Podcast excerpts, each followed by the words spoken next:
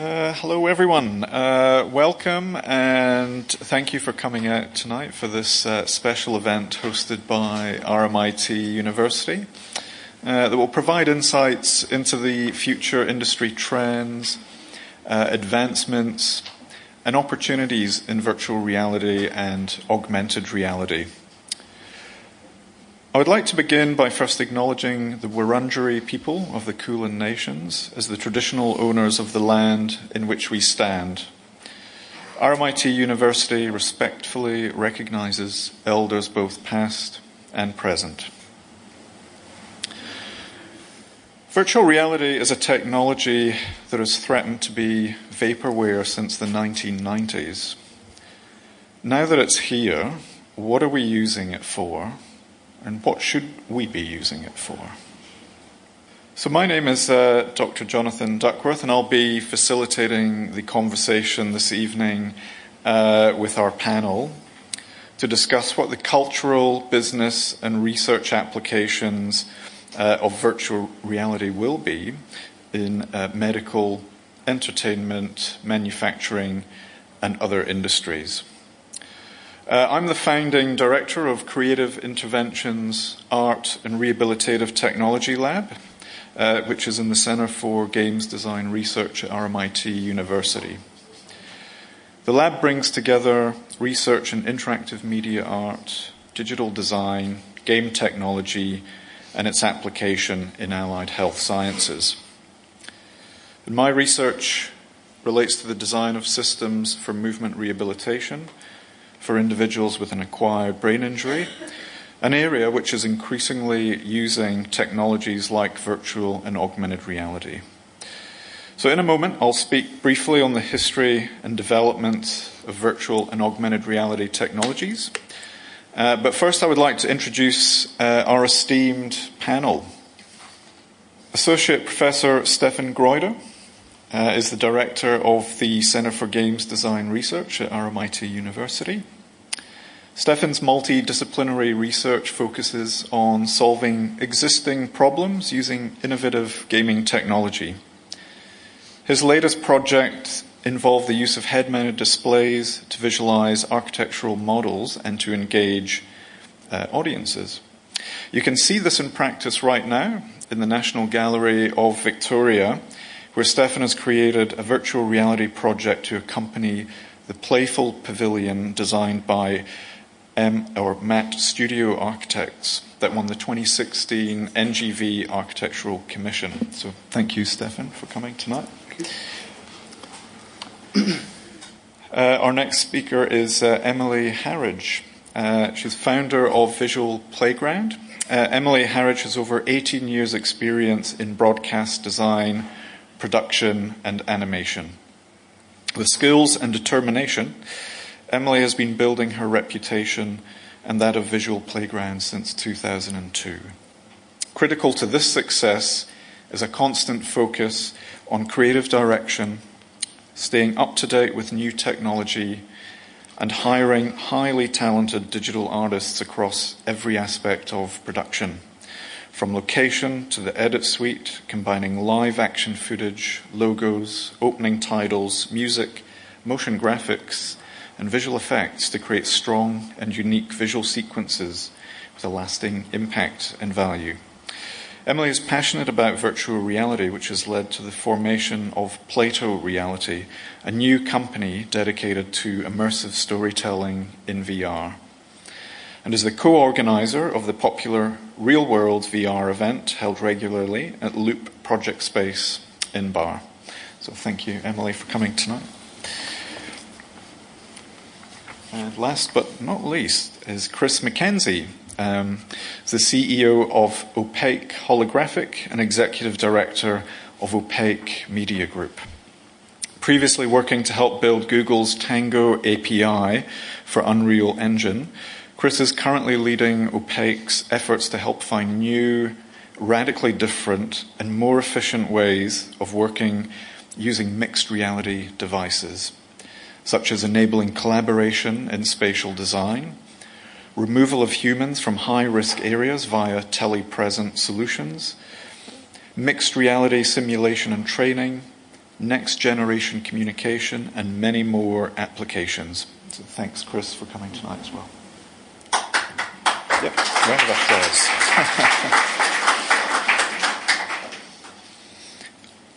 so, just a, a, little bit of a background. What, what is virtual and augmented reality? So, I'm just going to give a quick overview of the history of this technology before posing some questions to our panel. Uh, feel free to join the conversation online using the hashtag RMITVR. Uh, and there'll be time for, for the audience to, to ask questions towards the end of tonight's discussion. So, in general, virtual reality is a term that implies a broad range of three dimensional computer simulated environments and associated hardware. And the conventionally held view of virtual reality is one where participant observers can be totally immersed in and are able to interact with a computer simulated three dimensional virtual environment. So, immersion comes from the devices that isolate the human senses sufficiently to make a person feel transported to another place.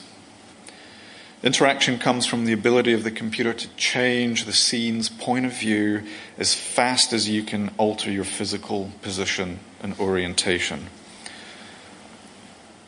Virtual environments can be displayed via standard desktop monitors, single screen projection, head mounted displays which allow stereoscopic viewing, via small monitors in each, uh, each eye, or multiple projected room sized screens. So, this is me as a, an architectural student uh, in the mid 90s. So, I was fortunate enough to try out one of the earliest virtual reality systems to simulate an architectural project at the Technical University of Eindhoven. It was one of, the, one of the few architectural research labs in Europe to provide access to this technology at the time. So here I'm using the Division Divisor system, which typically costs in the region of about half a million dollars.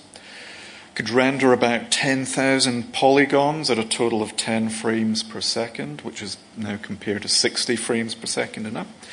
It had two QVGA screens, so that's 320 by 240. The system was uh, resolution. The system was able to track your head movement and position within a sort of four meter diameter range.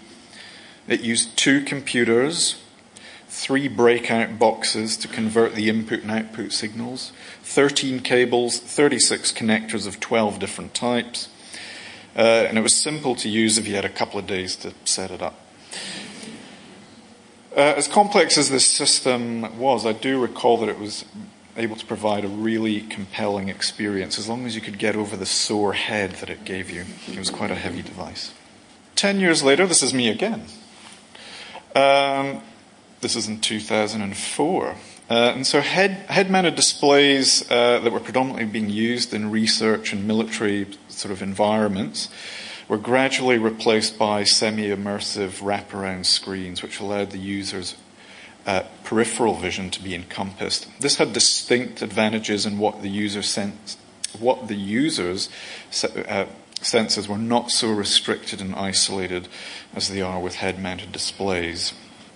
This is one of the first acknowledged precursors to VR, which, uh, which is by Morton Heilig, Sensorama. In 1962, he built a mechanical prototype to show several short celluloid films he had made for this display. The Sensorama was able to display stereoscopic 3D images in a wide angle view. It provided sensations of motion via a vibrating seat supply stereo sound, and also had tracks for wind and aromas to be triggered during the film. In 1966, Ivan Sutherland at MIT's Lincoln Laboratory performed what is widely believed to be the first experiments with head mounted displays of different kinds in what he called the ultimate display. The weight of this head-mounted display and the need to track the head movements necessitated the device to be being attached by a sort of mechanical arm suspended from the ceiling uh, in the lab. Uh, and the system presented sort of wireframe graphics of sort of simple 3D shapes superimposed onto the surrounding uh, environment. So 20 years since I started my own journey into virtual reality, we are now witness to the sort of the rebirth of the medium with the arrival of the Oculus Rift, the HTC Vive, and other consumer-grade head-mounted displays. And the race is now on between competing manufacturers to develop the ultimate display, as coined by Ivan Sutherland. So I'm um, going to go to questions now to the panel. Uh, I'm going to ask Stefan first of all. Um, you can still hear me. Um, so now that virtual reality and augmented reality is here, what are we using it for, and what should it be used for? So, Stefan, how do you currently use VR and a sort of AR technologies in your research? I'll, uh, I've made a little compilation of the things I've been working on, so maybe we can just play that. So, since the release of the Oculus Development Kit 1 in 2013, I've um, investigated how it can be applied for use cases outside the entertainment domain. Uh, so, locomo- locomotion, so the ability for you to walk around in a virtual environment uh, was key to this. And uh, so, as you can see, early prototypes involved applications such as virtual tourism, so you can walk around on the enterprise or you can kick a soccer ball. Um, and we've done this by tracking the uh, player with a Kinect. And um, so they actually had a full body avatar in there that was uh, visualized with just a few cubes. And then later on, uh, we continued work on architectural visualization. So this prototype was about the um, refurbishment of the RMIT New Academic Street in collaboration with Lyons Architects uh, for students who come to Open Day and basically experience how RMIT is going to transform. In late 2013, I worked with Professor Sarah Kenderdine and Professor Jeffrey Shaw on a digital cultural heritage project on the Cave 220 in Dunhuang on the Silk Road. It's one of 750 caves in the Gobi Desert, and this location is so fragile that has been permanently closed to the public, and VR is now the only way to visit it. And so this cave was uh, realized at one to one scale, and every viewer had a full body avatar, so you could see uh, a representation of yourself in there, and a backpack that wirelessly communicated with the tracking station. But that had its challenges. Obviously, the VR ruined the the haircut, and um, also getting off, uh, getting the gearing the um, backpack on and off was also quite time consuming. So, for another work with Adam Nash, of, uh, we've developed a uh, visual, virtual art experience on the same system, but this time we've replaced the backpack with a long wire. If it's suspended from the ceiling, wasn't such a big issue. You felt it a couple of times, but otherwise it worked quite well. And so here you could freely walk around in this um, abstract space. In this work for the Grand Prix, we, I investigated how the general public would respond to the virtual environment. It was quite interesting. People treated it as if these objects were real. Uh, so, particularly, we had to tell people they can sit in the car, which people did, or and they tested the environment. And particularly, kids were quite experimental, whereas older people um, approach this a bit more traditionally, as as I said, as like as if it was a real a real car. And in the most recent work, if only, uh, this is an architectural experimentation space, and it lets users experiment with different materials in the pavilion. It's been designed by Matt Studios for the NGV Summer Pavilion Architecture Commission, and to see the different effects of materials on the shadows that the building casts on the ground. So it's kind of a, um, t- the time in this experience is accelerated, and a day passes in just three minutes. And if a user only has three minutes to A, get used to a virtual environment, and then B, learn new skills to operate and interact with the virtual environment and navigate in a virtual environment that poses quite a few um, interesting questions at, as well. that uh, so a public performance in this way, our public experience is very different to that what you can do on a computer when people have more time to experience it. So, in a nutshell, um, I'm investigating how this technology that's been developed for the entertainment industry can be used in non entertainment contexts and what game design can offer to solve problems in other fields. Thank you, Stefan. That's great.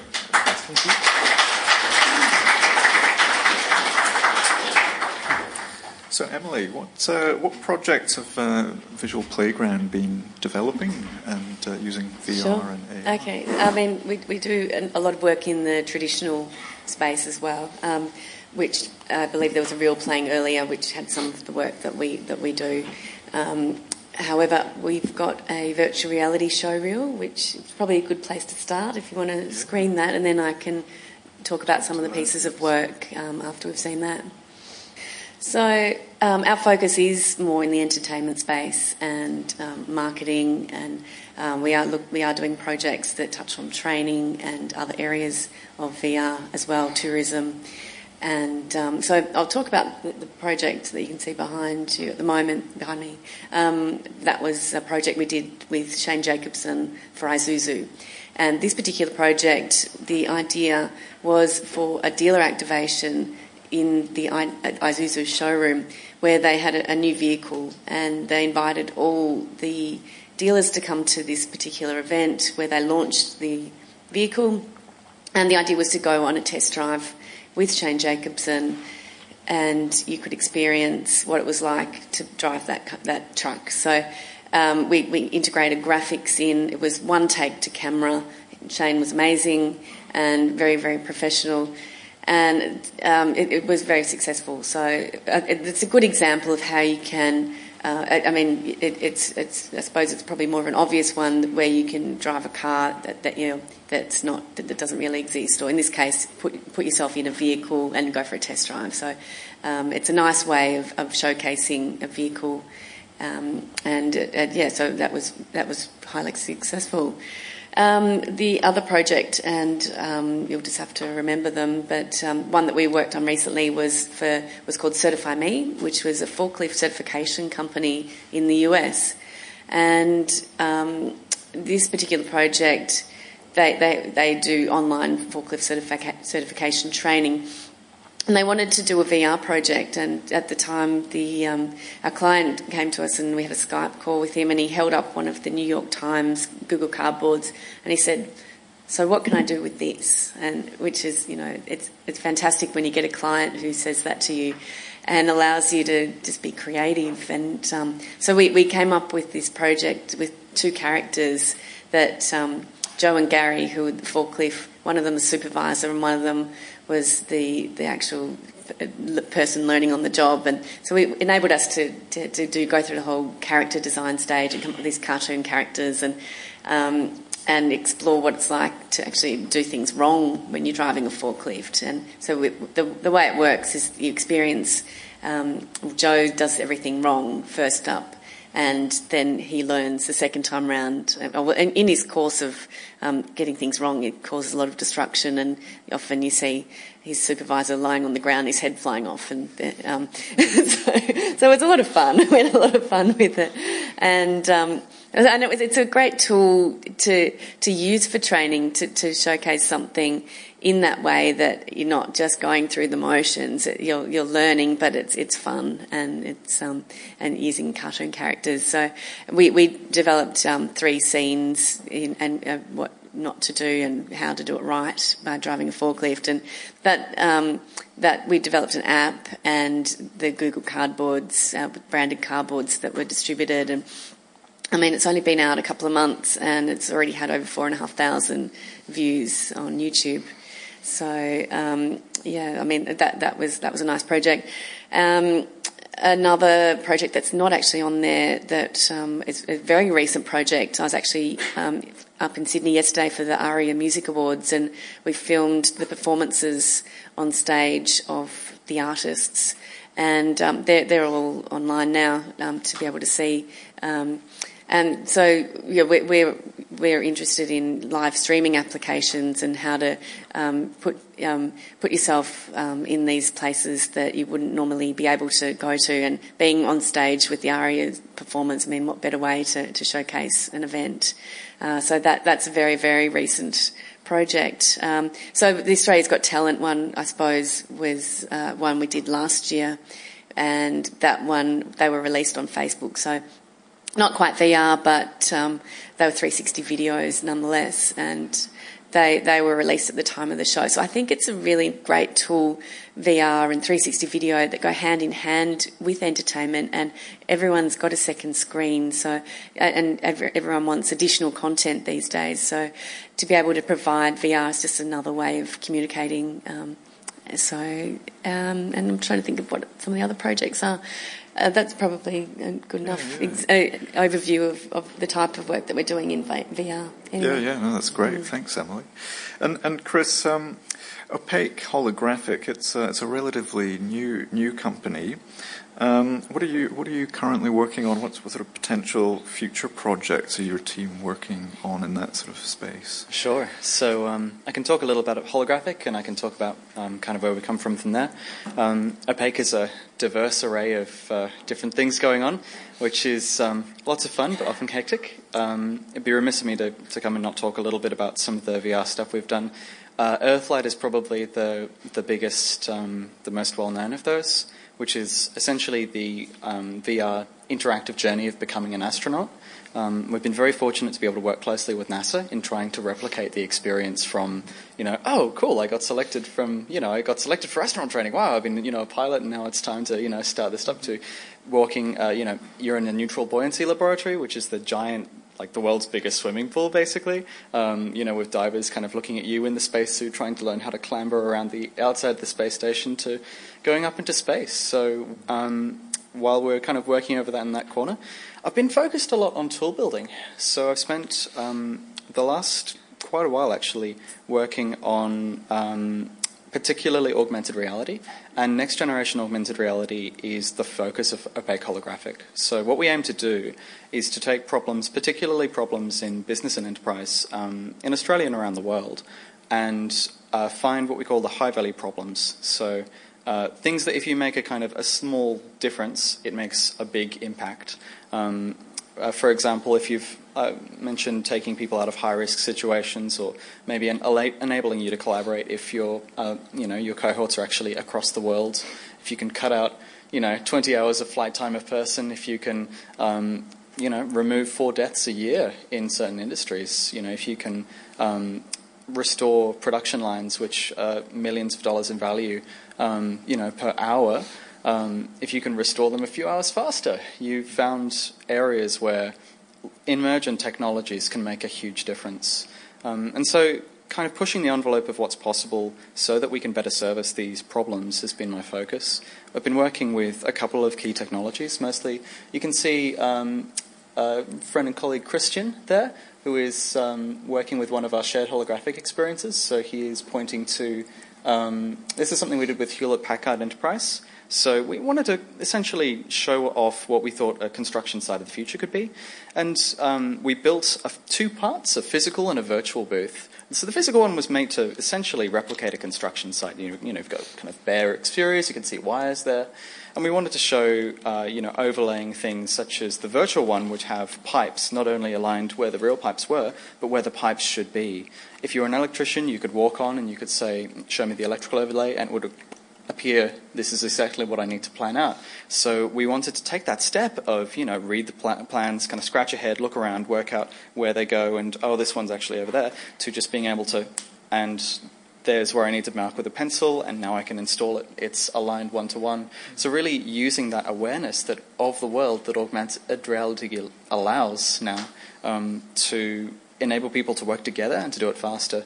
And he's just going over a kind of a proto Gantt chart sort of thing, um, saying, you know, who here's uh, who's responsible for which part of the virtual things. That obviously some of these are real and virtual, and some of them are only virtual. So who do you yell at in order to make them real, and how quickly do you yell at them?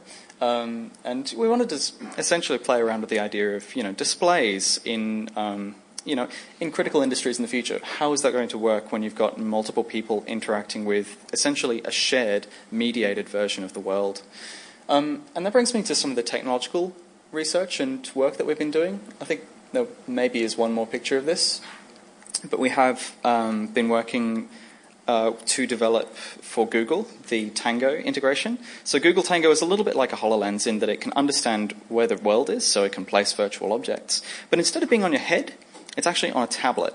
So this is kind of augmented reality, which is, you know, can be used for kind of the, a type of VR, I guess you could call it, where they call it a magic window. So you hold up your tablet, you can move it about and see kind of into an ultimate dimension that, um, you know, you can you can move freely in six degrees of freedom. You can walk forward, and you'll walk forward perfectly um, in that. Uh, what's the word in that parallel world? Um, but it can also be used for augmented reality as well. It can be used to scan buildings, to identify, you know, um, to build up 3D models of what it sees, uh, to be able to place objects and understand the depth of, you know, I know that table is roughly half a meter away.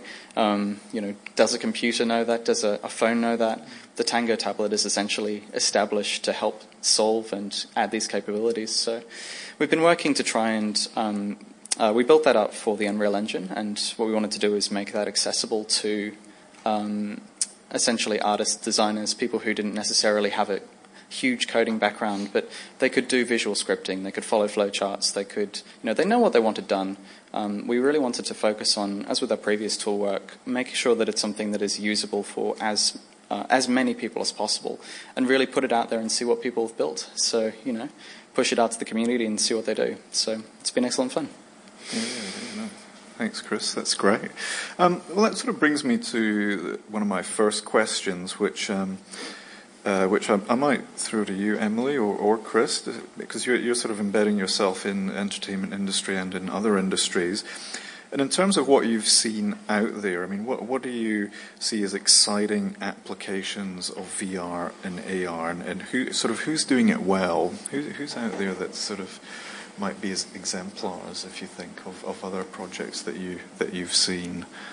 I mean. Um, um, well, I mean, there's many projects. Apart from your own work, of course. there's uh, many good applications. I mean, in terms of brands who are doing things well, yeah. I think IKEA's putting themselves out there, yeah. having um, kitchens that you can design and and walk around. And I mean, I think that's one of the most downloaded games. It's yeah. a game basically. Um, uh, so that that's a very good experience. Um, and, and, McDonald's have got it. They're not even in um, in Melbourne or in Australia, but McDonald's are doing a lot with virtual reality and associating them themselves with um, the, the um, packaging that can be made into a VR headset from a Happy Meal box.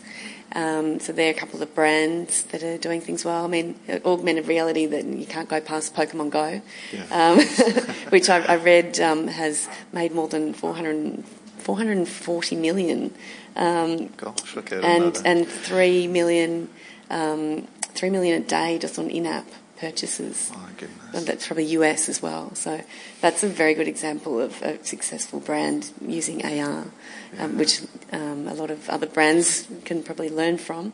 Yeah. Um, so, I mean, in terms of, they're, they're, just some, some brand examples, but I've seen some really great um, narrative based work as well. Um, Notes on Blindness is a, is a really strong piece about um, one man's journey to how he became blind um, that's a really nice piece if you can watch that one. Also, the collisions piece that's on at ACMI at the moment is, is a really nice example of how to tell storytelling in virtual reality. And um, and it's I think it's free. You can go in and, and um, yeah. To the VR cinema that they've got there set up there. And you, and you were involved in that. Yeah, we were. We, yeah, we yeah. provided the the synced app solution. So that um, what that means is that it's, a, it's, an experience that you can have up to, well, I think they've got 10 users at a time who can go in and, and watch that content. And it's all controlled centrally by, by a device. And so you, do, you don't have to navigate the menus and control anything. You just sit down and, and enjoy the piece. So it's, a, it's an example of, of, you know, making it accessible to, to the viewer rather than worrying about the technology. You can just have an, an immersive experience. Yeah. Uh, so for that, yeah, that, that's on at the moment. And uh, yeah, the, the, other thing that it does is if one of the headsets overheats, then you, you, you, know that that's gone down, then you can replace it out and, and be across all of that. So, um, yeah, so we were involved in that as yeah, well. Yeah, great. Yep. What about you, Chris? Do you. Um, so good. Th- Who's yeah, using it well? Who's inspiring you in this kind of space? Who's doing a really good job of this? Yeah, it's a good question. I think um, it's a little bit of a cheaty answer, but Microsoft's doing some very interesting stuff Yeah. very interesting stuff. They've released a, their research department released a video on holoportation recently. So, um, for those who haven't heard of it, it's essentially a way of doing the Star Trek thing. Oh, they do a lot of things. So, especially, it's a, essentially um, you see the 3D, um, you know, the 3D avatar of someone appear in a room. Um, the the consequences of that are very interesting because they've actually gotten a um, you know a 3D person that can wander around in a space and uh, see into someone else's space. So they've they've unpicked a new type of collaboration. Really, you can dive into someone else's you know kitchen, someone else's boardroom, and have a physical presence, and they can see your physical presence without needing to leave the room. I think it's kind of a next stage in in um, you know the next version of. Uh, I guess you'd say Skype or similar video conferencing so is like to real, be embodied. Yeah, it's like yeah. real sort of telepresence. You can be in a Exactly. yeah. And so to move that beyond, I think the other the other key is we're seeing a lot of um, groups who are using it quite cleverly in terms of um, uh, we've been working with hospitals who've been looking to um, essentially reduce the amount of time their equipment needs to be used for any training purposes. Mm. you know that MRIs, for example, sometimes uh, they'll need to have a whole MRI just set aside massive, multi, you know, uh, hundreds of thousands of dollars worth of machinery there that is only used to get people to go through and stay still. Um, if you can actually offload that, you've got a fully functioning device and you can increase the throughput of hospital tests by quite a large percentage. So I think it's um, it's interesting to see those kind of uh, use cases bubble to the surface as people understand more what the power of these things is to you know to train people to give them an idea of what it's like to be someone else um, whether that's a, you know a healthy person or not. Even if you're looking at you know replicating, we've worked with uh, Alzheimer's Australia, for example. Um, yes. AAV have been very good at um, kind of predicting what um, what they can do to augment their training. Um, they've worked to build a dementia experience, and um, we've helped them put something together which allows you to kind of see what it's like to have dementia. Um, they've been a couple of so we're seeing a lot in the medical space, I think. Um, and lastly, there's, there's a lot of exotic stuff like NASA, of course, uh, well across this, and they have been for years. But now that the commercial technology is bubbling up, you know, they can really get their hands on some interesting things. They've got laboratories that are all about, you know, how can we use tech here on Earth, gaming tech, you know, tech that's emerging out of the business space to control arms on the ISS to control robot astronauts. Like there are really, you know, uh, especially to control the Mars uh, rover. Now that one is fantastic because they've taken something which took, you know, a PhD educated person to sit down and program in a terminal, you know, for several hours. They've taken a process that's needed this expertise and this time, and they've distilled it into a user experience which is so straightforward that a person can walk off the street and in 60 seconds they're like, oh yeah, oh, cool, cool. I can make the Mars rover go there to there. you know, and they can take yeah. this immensely concept, uh, complex process and the computer can do the work. And I think that concept is important and it's something that we're going to see a lot more of in the near future. Yeah, yeah, yeah. No, thanks. You, you sort of uh, you, you, have in fact answered my next question. Is yep. like who who's got a lot to gain from using these sort of technologies? And I think, as you say, the health health sector has a lot to, to gain from using this. Um, I might sort of move along though, and um, uh, perhaps ask Stefan, um, what do you think is different about the sort of VR and AR technology now compared to the past, and, and why do you think it failed uh, before? Hmm. So, um, looking back at history after Jaron Lanier coined the term virtual reality, uh, that quickly attracted like media attention and the promise of virtual reality at that time was enormous and exaggerated through films like the um, Lawnmower Man that just couldn't be met with the available technology at the time. It's like it was like put these goggles on, go nowhere, but be transported anywhere, do anything. So that's a kind of escapism that's peddled by uh, drugs, alcohol, sex, and the art, and uh, throwing off the shackles of the mundane through the metaphysical transportation to an altered state. So that was, of course, a really, really big promise. And at the time, VR required really expensive industrial computer setups and operators to calibrate the equipment all the time, and uh, was therefore not as accessible as it is today. Like you had to go to an arcade or an amusement park to experience VR, as uh, if you didn't have access to a research lab. And the hype also sparked the development of VR interfaces for gaming that all of a sudden were trying to do what uh, supercomputers did before for sixty to eighty thousand dollars, and um, that kind of left the enthusiasts rather dizzy and disappointed at that time. So this, the vision at that time simply didn't match the means, and in the mid 90s. Um, VR as an industry basically closed up shop and investors moved to the glitzier and more promising technological revolution, which was the internet. So, what's different about VR today is that computers are faster now, and the tracking is more uh, accurate and more reliable, and uh, capable of providing people with the experiences that, that are commensurate with the quality of current computer games. And the technology is aimed and largely driven by the gaming market, which is also quite different because the gaming market is significantly larger than it was at that time. So I guess it's one of the biggest industries in the world these days. And high volume sales means that the devices are now affordable to consumers. And more devices means higher development budgets, which generates, uh, which generally provides an environment for more high quality experiences. And because of that, VR is more accessible today and available on multiple platforms. You can use VR on your mobile phone, you can access it through your PC or a console. And you can download VR experiences online, which is also quite a difference.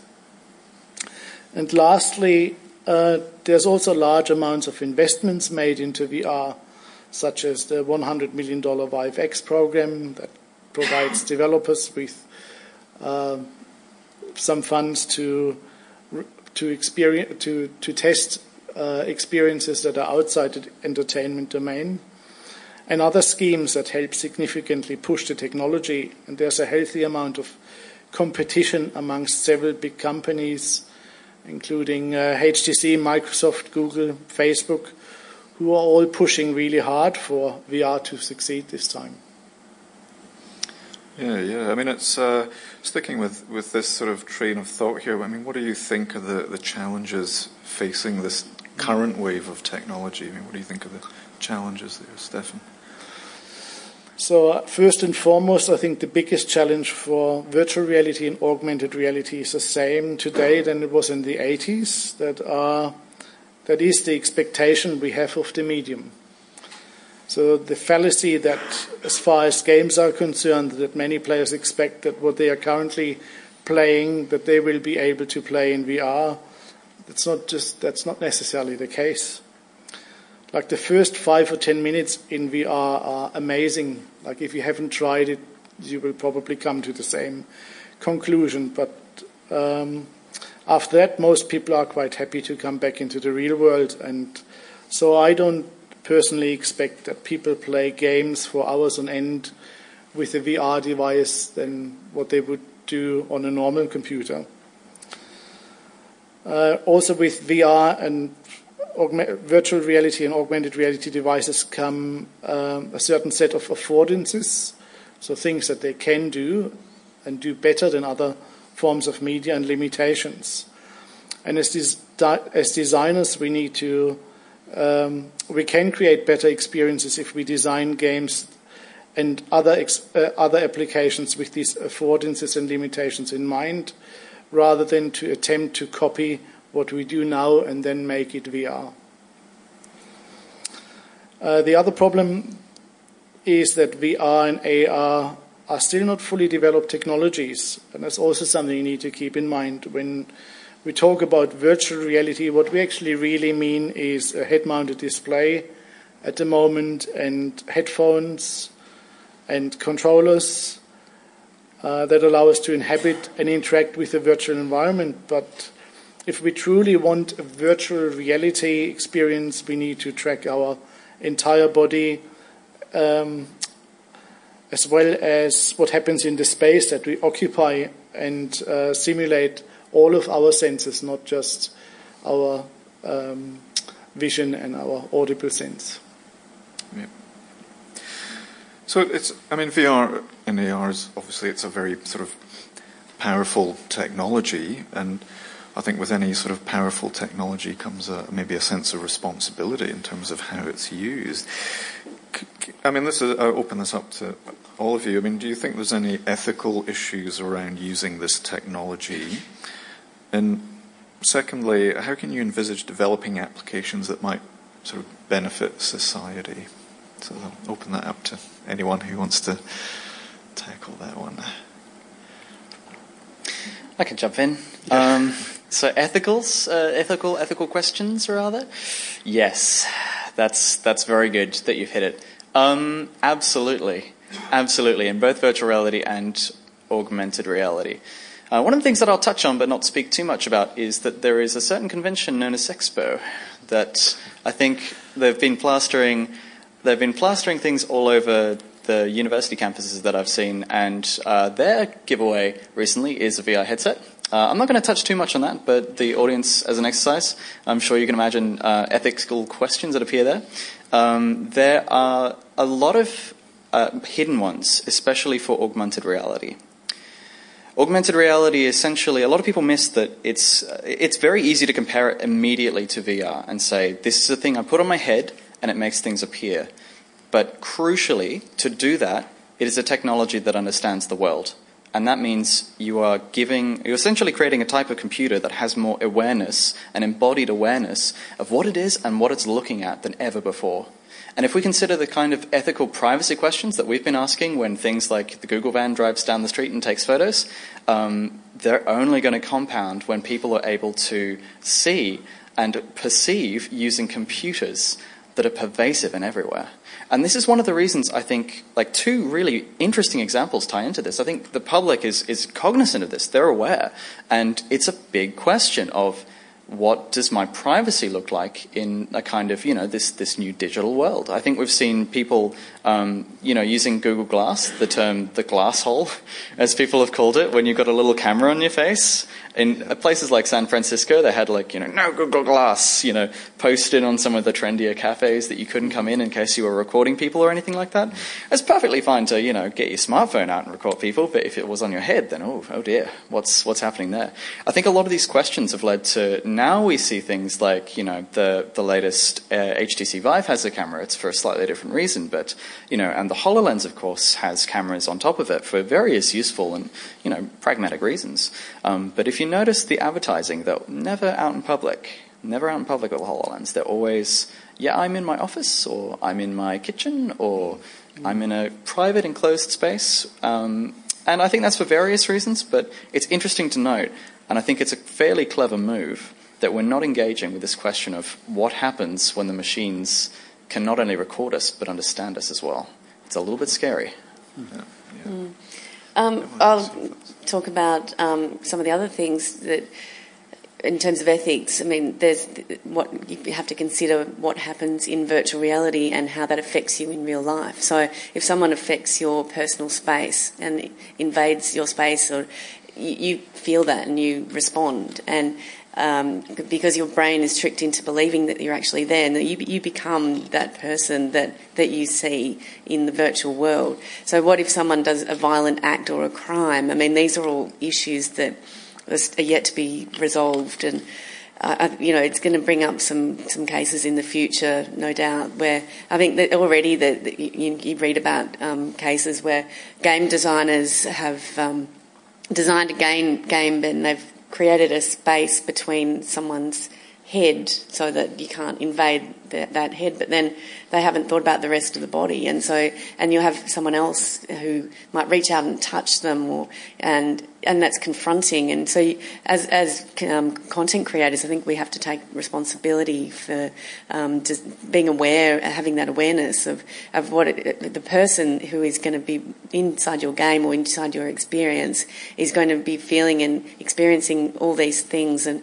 Um, and, yeah, so it's important to, to factor that in um, when you're designing the game and experience. And I mean, and the other thing is desensitization, and especially with, with children because they have we don't know what the effects are going to be on children, and if it's quite violent, and this goes for anyone if it's a violent experience, we know that largely computer games don't affect people um, in the real world. They know that it's it's a game and they're not believing it and they can separate themselves. But who knows with virtual reality if you spend a long time inside a game in a violent game, how that's going to impact you and and you know when you do get, go back into the real world, whether that's going to affect your behaviour. I mean, these are all unknowns. So I think there's, there's a, lot, a, lot, of questions that it raises that we're, we're going to be um, having to consider in, in, the years to come.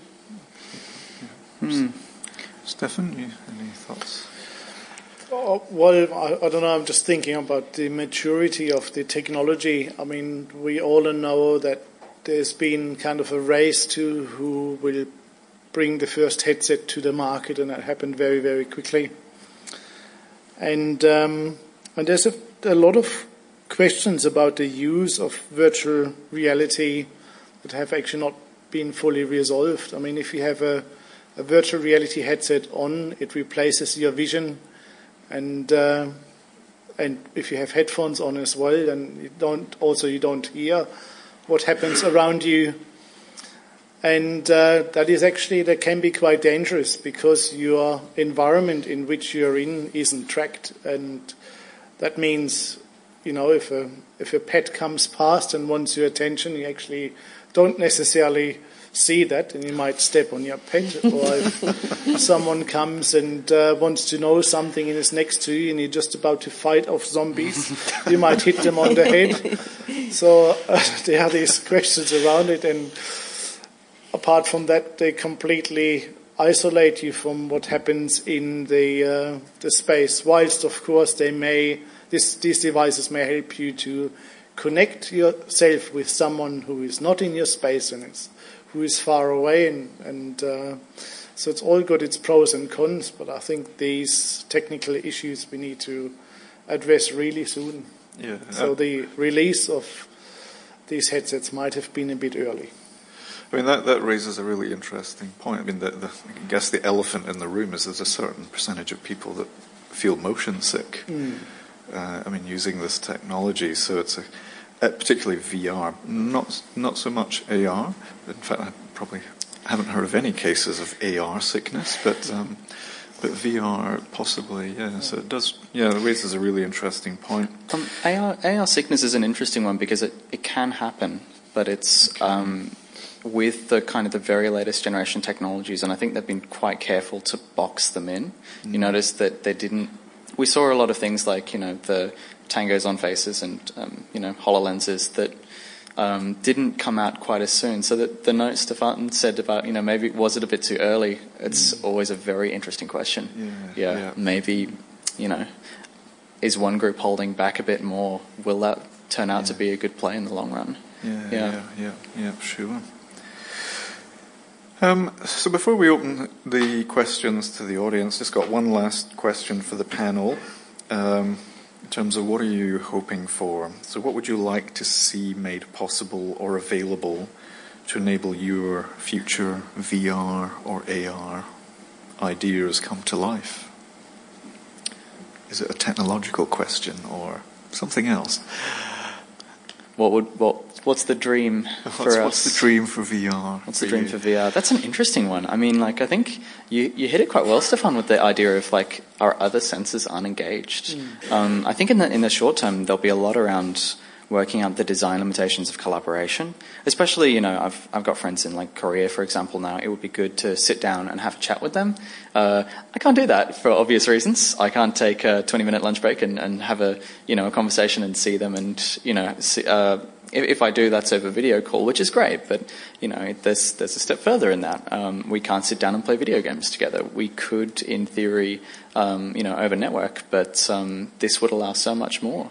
I think um, the idea of the, the embodied experience is also very interesting. So, um, Spacewalk, for example, is, is good because it shows you your body, and that's not something that's super common in VR experiences. Mm. And I think that it, it, wouldn't surprise me if at some point we do see that becoming more more mainstream. Is that your VR set involves like a, maybe a Kinect style setup or um, some sort of body tracking um, mechanism. I know that there are a lot of suits and you know treadmills that are, people are trying to work with to try and advance that, but um, I think when we see it bundled with the the thing itself, that'll be an interesting day. Lots to do with that.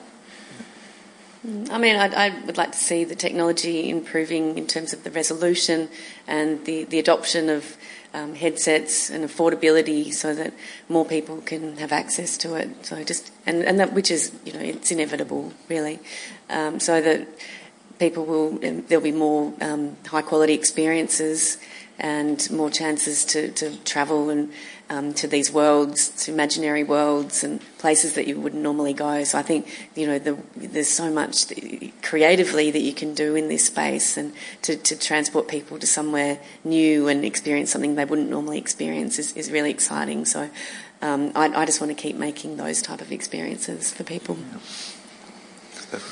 Just looking at how the technology has progressed so far, if I look back at the Oculus DK1. So with that one, you could only do what you can do with a Google Cardboard. You could tilt it, and you could only do that, but it wouldn't actually record side to side movements of your head or forward movements. So that only came with the, the second iteration of that, that you could move your body in a small space, because obviously people have realized that that's important and it's kind of jarring when you move your head that your perspective vision doesn't give you that parallax effect, so it doesn't change accordingly. And then being able to walk around in a virtual space, that was really a next uh, logical step and a really good one too, because if you walk around with a joystick in a virtual space and you've got your head, uh, your head-mounted display on, you get motion sick really quickly because you're inner ears telling you you're not moving and your eyes telling you you're moving, so the brain thinks you're poisoned or something, so you get sick. And um, and I think so. I've been thinking. So, what is then the next step after that? So we can now feel like we're in a virtual space, and we can walk around in a virtual space.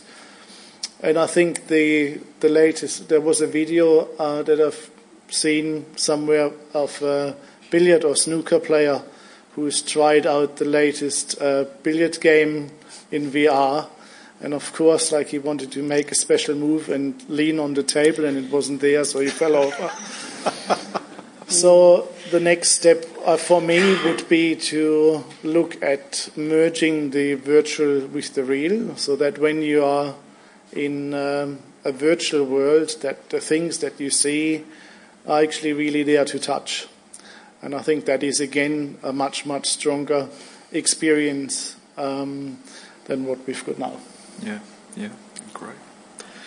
Well, we might uh, open the questions to the audience. We've got two two roving mics. Um, if anyone wants to stick their hand up, if they've got a, a, question for anyone from the, the panel, I see one hand, a few hands going up. Great.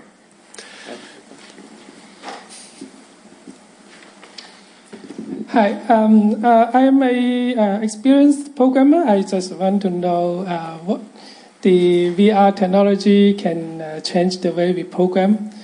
I have already saw something like Scratch, which is a UI programming language. So we, uh, but uh, if if we use VR, then we just do something like in Minecraft or something uh, putting the building blocks together and build the, the, program. So, uh, uh do you think that uh, this would be uh, any benefit on it? Cool. That Anyone? one? That's No? a kind Okay, of cool. design one. Yeah. Um, that's an interesting question. So, can programmers program in VR? I think there's two main there's two main things to this. The first is what is your I hate to use the word, but kind of paradigm, excuse me, of programming. Um, are you using text on a screen? Or are you using something like a visual flow? Is it a kind of an abstract language? Is, is it building blocks? Is it Minecraft? I definitely think that there will be solutions that allow you to teach programming and logical concepts using virtual reality. I think that there might be some in our near future. There might be the use of additional virtual screens. I think this is pretty cool. So the idea that you've got glasses on, usually augmented, but maybe uh, I think there are virtual reality versions coming out now. Instead of just having whatever's on your screen being a little block in front of you, you're not limited to that. You can actually add another one and another one and another one. You can throw up as many virtual screens as you like. And when you're programming, that's really useful if you can keep all the information you need close to hand. Um, so I think we'll see stuff like that. In terms of will we be coding in VR? I don't know. I honestly don't know. I think it's going to come down to speed because when you're programming, unless you, are really kind of experimenting with it, it's all about how fast you can get stuff done. So, um, but I'm, I certainly think we'll see lots of cool experiments, and the screens might be very useful. And Stefan, you do some programming. Any thoughts? Yeah, I, I, I can't really see that we are starting to program in VR, uh, particularly not with the kind of resolution that uh, we've got on the headsets these days. Also, like text is really hard to read in mm. virtual reality because you've only got a small area in the middle of the lens where everything's in focus, and outside it gets a bit blurry.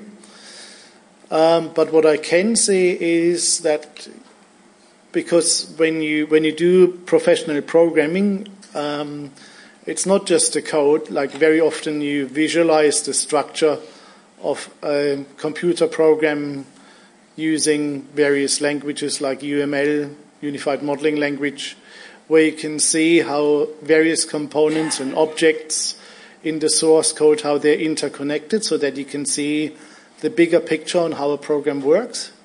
And I can see that that's something that we that you could do in VR, where you can see an overview of the program that you are writing or whilst you're designing how a program should work, and that you can then go in and zoom in to various components and see that visually laid out.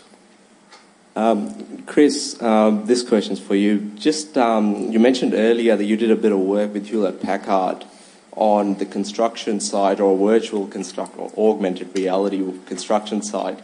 How far did you go with that project? And I guess what was the main goal? Was it to showcase what this technology can do for, um, I guess, uh, medium to high risk industries such as construction and mining, or was it was there more to that? It's a great question. So uh, the first is they'll they'll know if I don't say it. Um, they uh, this was with Hewlett Packard Enterprise, so they're very touchy. Two companies now, one with a slightly different name, slightly different logo. Um, and they had a very interesting brief. Essentially, they wanted to uh, explore the idea of what a mobile workforce is and could be. So there are a couple of other technologies they were demonstrating at the same time, including little beacons that, you know, instead of having just a kind of a meeting room, you could have little beacons that you kind of could book a space. If you're in like a you know, an outdoory area, you could rally your people towards you by, you know, uh, pressing an app and they would all know where to, to meet you. So that sort of thing. It's exploring the idea of, you know, how can you take your workspace and use new technologies to actually twist around, uh, you know, what we need. You know, do we need a desk and four walls and, you know, little spaces for each person? Or can we mix it up a little? Can we actually define those on the fly as we need them? Um, so this was essentially uh, the, the focus. They wanted to build a kind of a centerpiece for that. And we wanted to explore what was possible in the construction space in a collaborative and a mediated way. So when I say that, I mean um, you have one experience which is essentially perceived differently depending on who is there. If you're an electrician, you'll see wires. If you're a plumber, you'll see the pipes running up to the ceiling and the sprinklers. If you're a manager, you'll see the whole thing what's there, what should be there, and what isn't there, and who you need to yell at to get it there. So essentially, we wanted to play with this idea with, you know, what can we, what can we do to push that workspace forward if it's in a field force? So that was our main goal, yeah, and we, we're quite pleased with where we landed. We wanted to take it out there and show people what we could do with this tech in the future. Um, what are some of the greatest marketing challenges you guys are finding? You know, like kind of doubts that clients are having or Yeah. that kind of thing?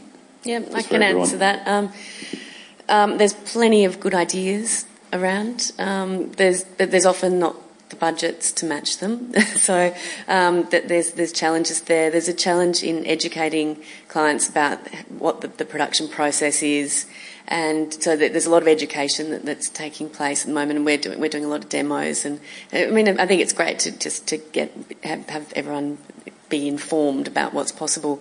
Um, so, the, the, you know, the expectations, people, some of the things that, that, that we get asked are, can you, we, we want to do um, a, a, an experience on a mobile phone, but we want to be able to walk around the space. And we're like, we wouldn't advise you to do that.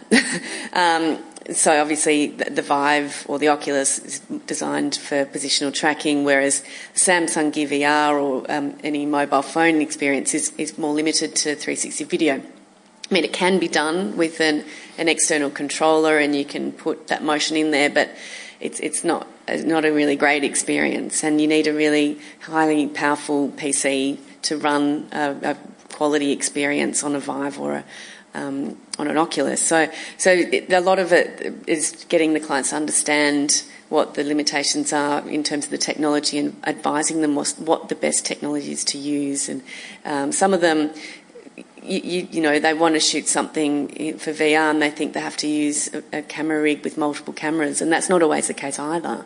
And you know, you can shoot a VR piece that's shot in segments and composited and with green screen and all the same techniques that you do normally in traditional film and production. So, um, so these are some of the, the, challenges and things that we have to explain to clients that um, when they're making the work. And um, so, look, yeah, we there's there's a lot of interest and a lot of clients who are coming to us wanting to do projects. So. Yeah, it's, it's just um, getting them to understand what um, what those what, what's possible, really. Just uh, following on from the marketing question, from a uh, budgeting point of view, what's the difference? And just ballpark me a figure or ballpark scenarios um, from say using the Oculus to using say Samsung. What's what am I looking at, or what would someone be looking at? Well, I mean, look, there's, there's going to be a range with any, with even with any one technology, and um, so in terms of making a 360 video experience, I mean, there's a huge range. I mean, you could be shooting on a GoPro or a Red camera rig. I mean, there's the same challenges that you have with any shoot, and with limited budgets, you can still achieve a good result. So. Um, the, the, and I suppose when you consider yeah 360 video you, you, think of it in the terms of, of filmmaking, and um, the production process is fairly similar in terms of, um, you, know, you need a crew, you need your cast, you need your location, all of those things still apply. The biggest factor is probably the post production at this point in time, and actually that's another thing that I would really like to see improved is stitching and not, and actually removing the need to stitch any footage. Um, having cameras that because at the moment you've got multiple cameras that have to be stitched together and um, get, getting rid of those seams and that's a big part of it. Um, so I would like to see cameras that can capture full 360 without any need for stitching or having automated stitch. And it's coming and there are cameras which can give you a live stitch but it's not perfect. So um, so the post production is, is, is a factor. That's a difference. The difference between making um, a normal um, video HD um, quality piece. Uh, there's more post involved. There's because you're working with more data. You're working. Um, you've got the stitching. The, yeah, the files are bigger, so that you know you're working with 4K file output as opposed to 2K. Um, so the, the, the, heavy that's heavier too. And even if you're doing something that's rendered, you've got to factor in all the rendering time because it's just very very heavy mm-hmm. to render. So. Um, but as opposed to something, oh, um, yeah, something that's interactive, that well, you've got all the programming that has to go on in, on top of it. So it, it, it's a bit of a balance because you don't, then you don't have the rendering and you don't have the film production costs necessarily, but you have you have to be, have all the modelling and um, programming, and so there's other considerations. So it's it's like um, it's very hard to, to sort of say what the differences in budget uh, because every job is very, very different, and you have to consider it individually and um, and factor in what the output is. You know, whether you're going to be going to um, Google Cardboard or is it is it Oculus? Like, what what is the output? What are you hoping to achieve? Um, the branded cardboard apps. There's a lot of factors that come into it. So every job is very, very different. Um, hi, um, this is the question to Emily. Um, just in terms of the story storytelling, uh, what's the difference between the traditional film story storytelling and the VR storytelling?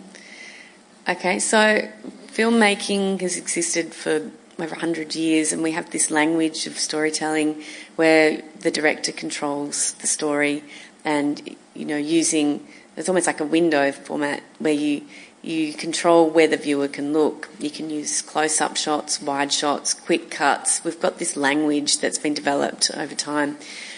So when you're talking about creating storytelling in virtual reality, what you're what you're actually doing is the user becomes the director to a certain degree. You're setting up the scenes, but you can't control where that person who's experiencing it is going to be looking. So it's it's it's different in terms of you can put clues to the storytelling inside that scene so that you don't just have one point of interest, so that other things within the scene help inform the storyline. You can be clever with trying to guide the viewer through audio cues and, and other um, visual cues. You might have, you want someone to look in a certain direction. You might have someone who you're immediately looking at and then they turn to look at something which in turn makes you look over where they're looking. So there's ways of directing the flow and directing the view. Um, quick cuts are not really advised, but they can be done. Um, as long as you sort of settle on a scene. I think one of the the other factors is VR. You, you need things to breathe a little bit more. You want people to take in more from the scene and experience um, rather because if it's a very fast cut, you don't really get to take the whole scene in. Um, so that's important. That's another consideration. But a lot of the rules, there are no rules. You know, it's a new medium. So, and I think everyone should be just trying stuff and seeing what works and what doesn't. Um, camera heights are important. If you've got different cameras from different heights, can be really disorienting and can make you feel quite uh, uh, quite sick.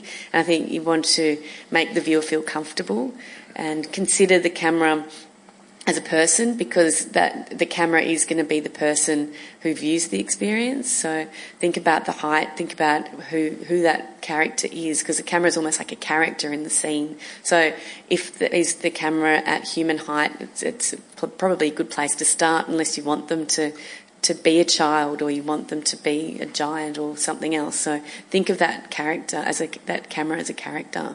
I mean, they're, they're, I could talk more, but there's, there, there are a few things. Excellent.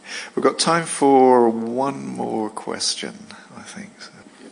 Um, there's been a lot of discussion about virtual reality tonight. I'm just interested in what the panel has to say about augmented reality and what you see as the trends in that area at the moment. Cool. Um, I think I can talk to that. So that's that's my uh, uh, that's my main area of focus at the moment. Um, I know, Stefan, you're doing a little bit of AR work at the moment, or don't know if very little. Very little. Okay, cool. Um, okay, I'll rant then. so I think the um, the main key. I touched on it a little before. I think the main key is that um, these devices are things that can perceive the world, and that's the key to being able to essentially place virtual objects within them. You know, whether that's you know putting a virtual puppy on your table, whether that's you know playing a virtual game of Jenga, that has to have come with a certain amount of awareness of where the table is, where the floor is, where you are, how you're moving. You know, um, and that all has to happen in an incredibly quick amount of time. So we can derive a few things from this. Number one, computers getting really good.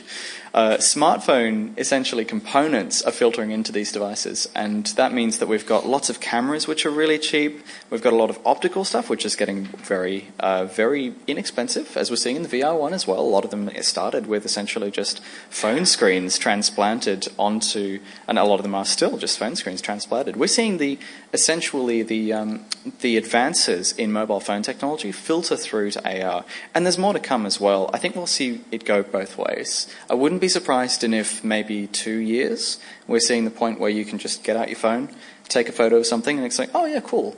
I think you're there. I think you're at this point of the city, looking at this shop. Um, so I think that we're, we're going to see a lot of uh, we're going to see a lot of new possibilities, not only with the high end kind of headsets, but also what's going to happen with your regular phone. Whether that'll include some new technologies like depth sensing, whether that's going to allow you know the kind of world understanding that uh, the headsets have been working on. Uh, I think that uh, we're going to see a lot of crossover between the two. So I think it's an exciting time. Yeah. Can I can I add to that that I mean if you if you think about where this is going, um, virtual reality probably now at the moment has a bit of an advantage because you um, the technology doesn't need to be that miniaturized to use it, and you can connect it to a powerful computer to get uh, a great uh, visual result to immerse yourself in. But as augmented reality devices become better, that means the resolution that you see is bigger, the point of view, which is at the moment only like 60 degrees, you know, is extended to 180 degrees, and the uh, translucency of the pixels on the screen can become darker. Every augmented reality device can become a virtual reality device and you can and the advantage of augmented reality is that you are still in the real world. And uh, that means you're not completely isolating yourself from the environment you're in. And um, it also means people become less nauseous because they can still see the real world. But at the same time you can block out however much you, you want to immerse yourself in a virtual world. And I think that's quite powerful, and I can perceive that in the future both devices either merge into one or augmented reality is replacing virtual reality. But that's still a long way until then, so at least five years, I would cautiously guess. Well, that brings us to the end of tonight's proceedings. Um, I'd like you to um, raise a hand and thank all of our speakers tonight.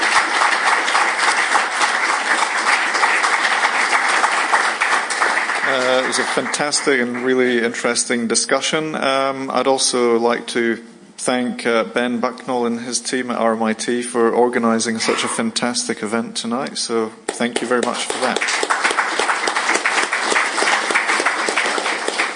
And finally, I thank you all for, for coming tonight. It's been great to have you here. So thanks. Thank you.